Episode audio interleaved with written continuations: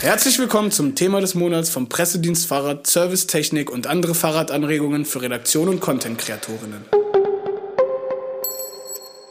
Mein Name ist Hans Dorsch.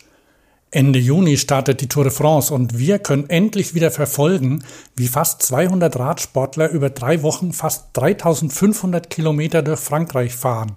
Und weil sich spätestens dann wieder alle fürs Rennrad interessieren, hat sich der Pressedienst Fahrrad diesen Monat genauer damit auseinandergesetzt und Antworten auf diese Fragen vorbereitet. Welche Arten von Rennrädern gibt es eigentlich? Was braucht man zum Start in den Rennradsport? Worauf muss man beim Fahren in der Gruppe achten? Und wie reagiert eine Profi-Radfahrerin auf ein Gravel-E-Bike? Zum Schluss und nur hier im Podcast gibt es noch das Extra des Monats. Dranbleiben lohnt sich also. Die Links zu den vollständigen Artikeln mit Hintergrundinformationen finden Sie in den Show Notes oder Folgennotizen. Oder gehen Sie zu www.pd-f.de und klicken Sie auf den Link Thema des Monats. Legen wir los. Was macht ein Rennrad aus? Dünne Reifen, sportliche Sitzposition und ein Rennlenker. Teilweise ja. Aber der Pressedienst Fahrrad hat festgestellt, dass dieses Schema immer mehr aufweicht und aktuell acht unterschiedliche Rennradtypen ausgemacht. Der erste Typ ist das Racebike. Das kommt den typischen Vorstellungen wohl am nächsten. Es ist gewichtsoptimiert und für Touren auf der Straße im welligen Terrain geeignet. Die UCI, der Radsport-Weltverband, hat ein Gewichtslimit von 6,8 Kilo gesetzt. Räder für den Amateursport sind aber durchaus leichter. Die Rahmen sind meist aus Aluminium oder Carbon, aber auch Stahl und Titan wird verwendet. Auch in die Kategorie fallen die Climbing Bikes. Die sind mit angepasster Geometrie und Übersetzung speziell für Berge, also zum Klettern, geeignet. Aero-Rennräder sind Allround-Räder mit einem klaren Ziel. Hohe Geschwindigkeit bei geringem Luftwiderstand. Man erkennt sie an den aerodynamischen Rahmen, integrierten Schalt- und Bremszügen und Felgen mit hohem Profil. Vor allem in der Ebene lassen sich mit solchen Rädern spürbar ein paar Watt Tretenergie sparen. Noch mehr in Richtung Aero verschiebt sich der Regler beim Triathlon oder Zeitfahren. Anders als im Straßenradsport ist hier Windschattenfahren nicht erlaubt. Man kämpft also allein gegen den Wind. Typisch ist eine extrem nach vorn verlagerte, möglichst flache Sitzposition mit den Unterarmen auf den gepolsterten Schalen des speziellen Rennbügels. Die Rahmen und Laufräder aus Carbon werden so konstruiert, dass sie jede Verwirbelung vermeiden. Das lohnt sich, macht die Räder allerdings auch teurer. Mehr für den Allround-Einsatz sind die Endurance, Marathon oder Komfort-Rennräder. Die Rahmen sind im Vergleich zu den Racebikes etwas kürzer, dafür das Steuerrohr etwas länger. Die Folge ist eine aufrechtere Sitzposition, die gerade auf längeren Strecken mehr Komfort bietet. Dazu sind in der Regel die Reifen etwas breiter. Wo Racebikes auf 25 mm rollen, sind es hier zwischen 28 und 32. Damit werden auch schlechte Straßen und Kopfsteinpflaster erträglich. Ein Mitglied der Rennradfamilie erlebt gerade einen richtigen Boom. Und ich finde zu Recht, das Gravelbike. Der Name kommt von den amerikanischen unbefestigten Gravel Roads. Es hat breitere Reifen mit mindestens 35 mm, die mit weniger Luftdruck gefahren werden. So kommt man bequem und schnell eben auf diesen Gravelpisten voran, aber auch auf Wald- und Feldwegen und kann trotzdem auch auf der Straße schnell fahren. Weil es oft mit vielen Anbauösen für Zusatzteile kommt, eignet es sich auch sehr gut fürs Bikepacking. Nicht zu verwechseln mit dem Gravelbike sind übrigens die Cyclocrosser, die sind speziell für den Querfeldeinsport gemacht. Echte Rennen auf Rundkursen mit Hindernissen und Tragepassagen, die vor allem in den Wintermonaten stattfinden. In den Niederlanden und Belgien sind die fast noch wichtiger als die klassischen Straßenrennen. Die Reifenbreiten sind hier von der UCI auf 33 mm beschränkt und die ganze Geometrie ist für das Fahren auf den speziellen Kursen und im Schlamm optimiert. Noch weniger bekannt sind vielleicht die Randonneure, also die Wanderer, unter RadsportkennerInnen aber umso lieber diskutiert. Sie sind für lange Distanzen auf und abseits des Asphalts gemacht, gerne auch mit leichtem Gepäck. Sie müssen nicht leicht sein, aber bequem und langlebig. Deshalb haben sie oft Stahlrahmen. Dazu kommen breitere Reifen, Schutzbleche, Beleuchtung und gerne ein Frontgepäckträger.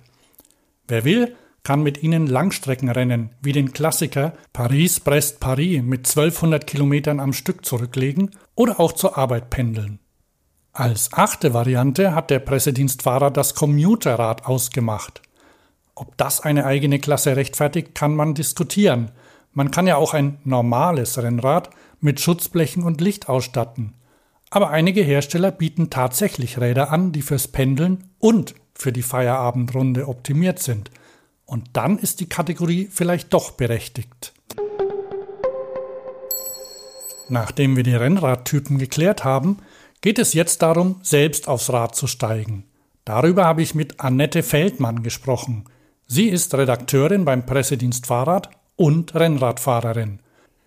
Ich habe gleich mal gefragt, warum sie eigentlich Rennrad fährt. Weil es unfassbar viel Spaß macht. Mir persönlich gefällt die Geschwindigkeit, die Unabhängigkeit, dass ich sehr weit, sehr schnell mit dem Rennrad kommen kann, die Natur genießen kann und das wahlweise allein oder auch mit Freunden oder dem Partner machen kann. Dann ist ja der Einstieg in den Rennradsport schon ein wenig aufwendiger. Das Wichtigste ist ja wahrscheinlich das Rad, oder? Wie viel muss ich denn für ein neues Rad ausgeben? Ich denke, so ab 1000 Euro ist man schon gut dabei. Dafür bekommt man ein, ein gutes Einstiegsrad mit einer guten Ausstattung, ähm, mit Carbongabeln, leichter Aluminiumrahmen. Die neueren Räder seit einigen Jahren haben auch Kompaktkurbeln. Die sind leichter als die früher oft verbauten Dreifachkettenblätter. Die verhelfen nämlich auch auf steilen Stücken zum flüssigen Bergauftritt, sodass man hoffentlich leichter dann den Berg hochkommt. Scheibenbremsen sind zu dem Preis auch schon zu haben, oder? Viele neuere Modelle kommen inzwischen mit den Scheibenbremsen, die auch ein sicheres Gefühl verleihen, finde ich persönlich. Wenn ich jetzt das Rad habe, was brauche ich denn da als Ausstattung? In deinem Artikel steht ganz vorne der Helm.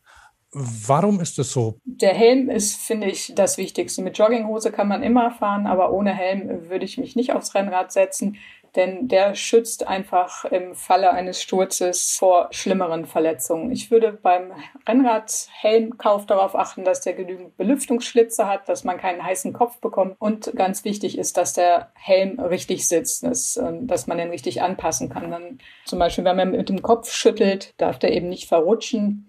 Und ähm, am besten probiert man mehrere Modelle auf, bis man den individuell passenden Helm gefunden hat. Er sollte auch wirklich bequem sein, das finde ich auch noch wichtig. Es hilft ja nichts, wenn man einen hat, der dann vielleicht richtig sitzt, aber Druckstellen verursacht oder im schlimmsten Fall irgendwie Kopfschmerzen oder so. Das darf natürlich auch nicht sein. Nochmal zurück zur Jogginghose. Eine echte Radhose wäre schon besser, oder? Genau, Radhose würde ich auch auf jeden Fall empfehlen. Ich finde persönlich muss man erstmal ausprobieren, fühle ich mich mit einem dickeren oder dünneren Polster wohler. Das kann man bei den meisten Fahrradgeschäften, die Hosen verkaufen, ausprobieren. Wenn man allerdings die Hose gekauft hat, wenn es also die eigene ist, sollte man die Hose ohne Unterhose anziehen. Das ist vielleicht auch nicht allen unbedingt klar, weil es, es gibt sonst einfach Scheuer, es gibt Druckstellen. Das kann manchmal nicht so schön enden. Ich persönlich bevorzuge Radhosen mit Trägern, finde ich angenehmer. Über die Hose kommt wahrscheinlich auch kein T-Shirt, sondern da gibt es ja dann Fahrradtrikots, oder? Also ich persönlich ziehe unter dem Trikot erst noch so ein, so ein kurzes, also so ein Top an, eben auch atmungsaktiv, ohne Ärmel, das so die erste Schicht bildet. Und darüber ziehe ich ein Fahrradtrikot an. Und ähm, da hat sich bewährt, meiner Meinung nach, so ein, ähm, eins mit einem durchgehenden Reißverschluss, dass man es schnell an- und ausziehen kann oder eben auch, wenn es heiß wird, dass man es schön den Reißverschluss öffnen kann. Trikottaschen sind immer ganz wichtig, um die ganzen Sachen, die man noch so mitführt, unterzubringen. Da muss man den nicht unbedingt am Rad unterbringen. Atmungsaktiv ist sehr wichtig. Da spielt eben der, ganz persönliche Geschmack eine Rolle. Welches Design gefällt mir? Was möchte ich gerne anziehen? Blau, grün, bunt. Und wenn ich ein Trikot in Weltmeister- oder Teamfarben anziehe, ist das okay? Eher nicht. Ja, ich glaube, man wird von äh, Rennradfahrerinnen und Fahrern schon schief angeschaut. Es sei denn, man ist Weltmeister oder Teammitglied, aber generell kommt das nicht so gut, wenn man da im Regenbogentrikot aufläuft und dann so hinten dran fährt. Das ist so ein ungeschriebenes Gesetz, sag ich mal, dass man das eher nicht macht. Dann kommen wir noch zu einem sehr wichtigen Punkt, nämlich zu den Schuhen und Braucht man Klickpedale? Ich finde erstmal grundsätzlich, wer nicht Klickpedale fahren möchte oder da irgendwie ein Problem mit hat und auch große Angst, der muss das nicht, der braucht das nicht. Aber richtig Rennrad fahren, also schnell, das geht einfach am besten mit den Klickpedalen. Da sollte man, wenn man es vorher noch nicht gemacht hat, das auf jeden Fall üben, sich an eine Wand lehnen mit dem Rad und dann ganz oft ein ausklicken. Das ist auf jeden Fall wichtig, dass man das dann so sich in den Körper einschleift. Das macht dann auch einfach Spaß, wenn man dann so ziehen und drücken kann und richtig merkt, äh, wie man Vortrieb auf die Straße bekommt. Damit sind wir auch bei dem nächsten Thema, nämlich dem Rennradfahren in der Gruppe. Alleinfahren macht ja Spaß, aber Rennradfahren in der Gruppe, da kommen ja noch ein paar Faktoren dazu, wo man so, so ein Tour de France-Gefühl dann beinahe bekommt. Was macht für dich das Fahren in der Gruppe aus? wie du schon gesagt hast, das Tour de France-Gefühl. Also ich komme mir da wirklich vor wie so ein Profi und ähm, man ist einfach unfassbar schnell. Das erste Mal bin ich in einer Gruppe gefahren bei einer RTF und habe dann so richtig gemerkt in Windschatten, wie ich dann plötzlich ohne mehr Kraft aufwenden zu müssen super schnell wurde. Und ähm, das hat mich einfach wahnsinnig fasziniert und das ist einfach ein Wahnsinnsgefühl, da mit mehreren über die Straße zu sausen. Da habe ich auch was Interessantes gelernt. Ich bin jahrelang nur Mountainbike gefahren und dann mit Leuten auf der Straße unterwegs gewesen und die haben eine eigene Sprache mit Handzeichen. Ne? Kannst du da vielleicht kurz was zu sagen? Die Handzeichen sind ganz, ganz wichtig beim Rennradfahren in der Gruppe und äh, mir sieht zum Beispiel schon so in Fleisch und Blut übergegangen, dass ich auch, wenn ich mit meinem Mann auf dem Hollandrad in die Stadt fahre, wir uns gegenseitig die Zeichen machen. Zum Beispiel, wenn man dann in der Gruppe fährt und es soll Tempo rausgenommen werden, dann nimmt man den rechten oder linken Arm und ähm, macht so eine Druckbewegung nach unten, das heißt langsamer, nimmt Tempo raus. Oder kurz ähm, vor einer Kreuzung, wenn man anhalten möchte, wird der Arm hochgehoben, das heißt Stopp. Was auch ganz wichtig ist, wenn man dann ähm, in der Gruppe fährt, dass äh, jedes Handzeichen, das man sieht, dass man das auch selber nachmacht oder dass man das eben weitergibt, dass die, die hinter einem fahren, das auch sehen. Das ist ganz wichtig. Und dann gibt es noch den Ortsschild-Sprint. Was ist denn das? Das machen ganz viele Rennradgruppen. Ähm, die machen eine Ausfahrt und wenn es dann wieder Richtung Heimatort geht, das wird ja meist eben durch ein Ortsschild, das berühmte gelbe, angezeigt. Dann je nachdem, ein paar hundert Meter vorher, geht's dann los. Alle fangen an zu sprinten, gehen in den Unterlenker, treten rein und wer dann eben der Erste ist am Ortsschild, der ist äh, Sieger des Tages. Das ist einfach äh, ein, spielerischer Wettbewerb unter Rennradfahrerinnen und Rennradfahrern. Das ist äh, ziemlich anstrengend. Mittlerweile gibt es auch Rennräder mit Elektrounterstützung und mindestens genauso viele Meinungen dazu wie Modelle. Der PDF hat deshalb einer Profisportlerin für eine Zeit ein aktuelles E-Gravelbike zum Test gegeben. Sie heißt Hanna Buch, ist 18 Jahre alt und amtierende deutsche Meisterin im Zeitfahren der Altersklasse U19. Seit einem Jahr startet sie im Profiteam Kogea Mettler Look. Hanna hatte keine E-Bike-Erfahrung, deshalb war die Umstellung für sie erst ungewohnt, vor allem, dass die Unterstützung bei Tempo 25 aufhört. Danach hatte sie jedoch viel Spaß beim Fahren. Als trainierte Sportlerin fuhr sie die meiste Zeit mit niedriger oder ganz ohne Unterstützung. So war die Akkuladung nie ein Problem. Anders als ein Handy funktioniert das Gerät auch ohne Strom, sagte sie. Mit dem Gravelbike kann man auch abseits der Straße fahren. Für sie ist das eine echte Bereicherung des Trainings, denn da kann sie ihre Fahrtechnik verbessern. Und das wird immer wichtiger, weil auch bei offiziellen Rennen Gravelpassagen im Kommen sind. Und auch Grundlagenfahrten kann sie sich gut auf Schotterwegen vorstellen.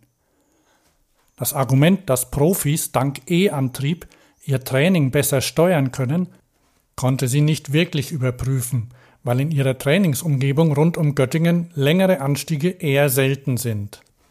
Den E-Motor als Ausgleich für unterschiedliche Trainingslevel beim Fahren mit Freunden oder Freundinnen kann sie sich aber sehr gut vorstellen. Dann müsste er aber länger unterstützen, so bis 35 Stundenkilometer ungefähr. Mehr wäre gar nicht nötig, meint sie. Und jetzt zum Podcast extra für das Thema Rennrad. Annette Feldmann hat es schon erwähnt. Wer bei der Radrunde falsch gekleidet erscheint, wird schon mal schief angeschaut. Eingeweihte erkennen sofort, ob jemand zur Gemeinschaft der Rennradfahrenden gehört oder nicht. Denn viele von ihnen kennen die Regeln. The Rules. Das Tragen des Trikots der Tourführenden etwa widerspricht der heiligen Regel Nummer 16. Die lautet Respect the Jersey oder Respektiere das Trikot und besagt, dass nur die das Ehrentrikot tragen dürfen, die es sich auch verdient haben. Die Regel ist eine von mindestens 95 der sogenannten Rules der Velominati. Die Online-Gruppe ist eine Art Fight Club für Rennfahrende und alle Regeln sind mit einer unvergleichlich trockenen Mischung aus Passion für den Rennsport, enormem Fachwissen, großer Klappe und viel Sinn für Humor formuliert.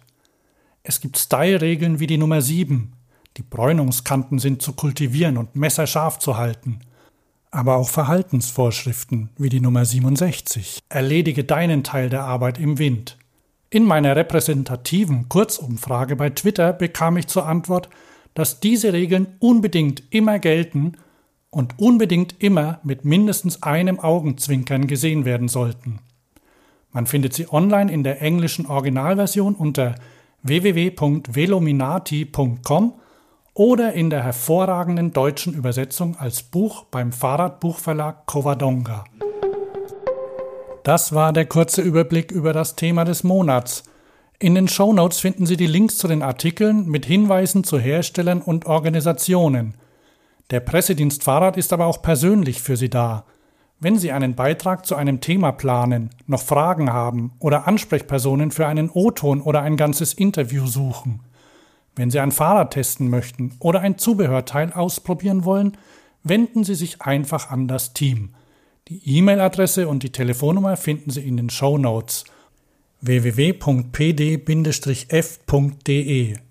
Mein Name ist Hans Dorsch und ich verabschiede mich bis zum nächsten Thema des Monats.